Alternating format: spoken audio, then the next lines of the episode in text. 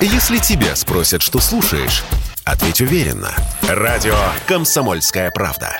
Ведь Радио КП – это истории и сюжеты о людях, которые обсуждает весь мир.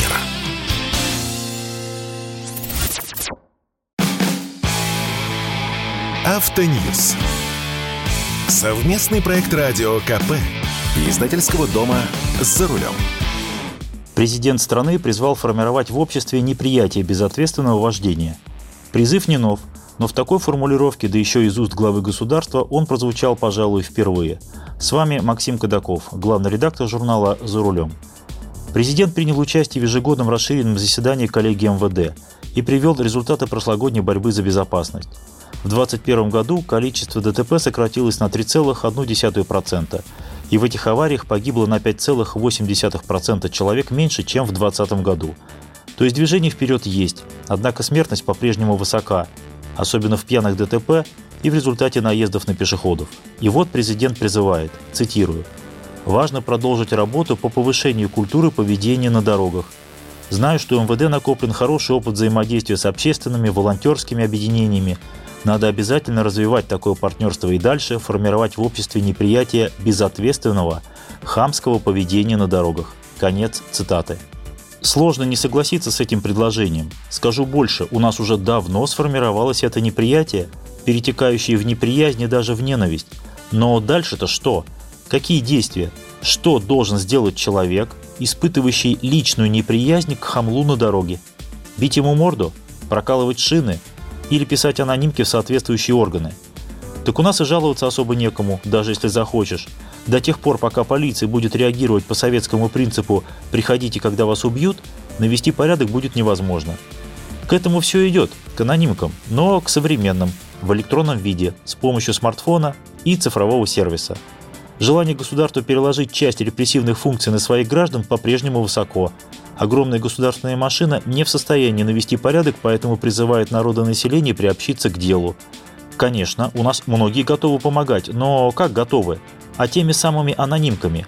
Отправить фотку или видео куда-нибудь в цифровой черный ящик, а там разберутся кому надо.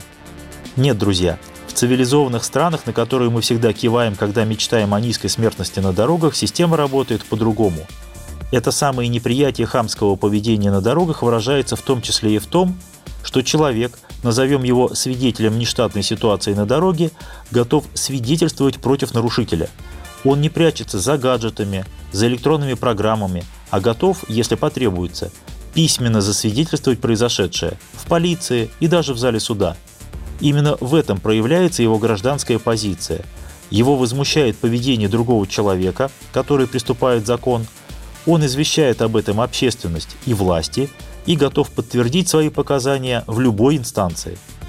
А еще этот борец за порядок знает, что преследовать будут любого нарушителя закона, даже если это мэр города или депутат парламента, потому что на дороге все равны и все обязаны соблюдать правила дорожного движения, потому что и мэр, и рабочий, и депутат управляют источником повышенной опасности – автомобилем, мотоциклом, квадроциклом и так далее.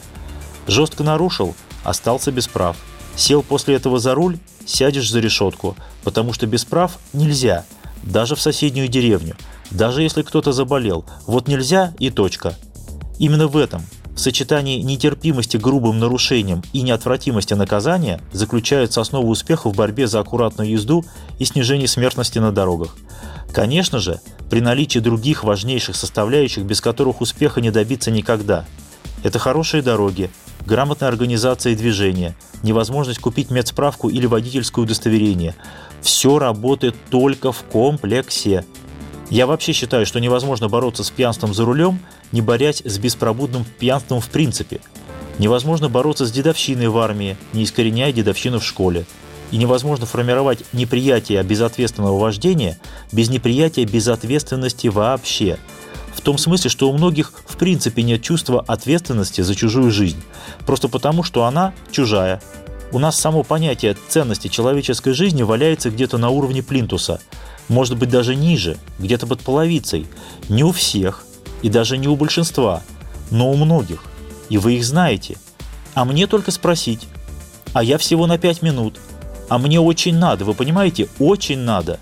А я заплатил а вы мне не указ и так далее.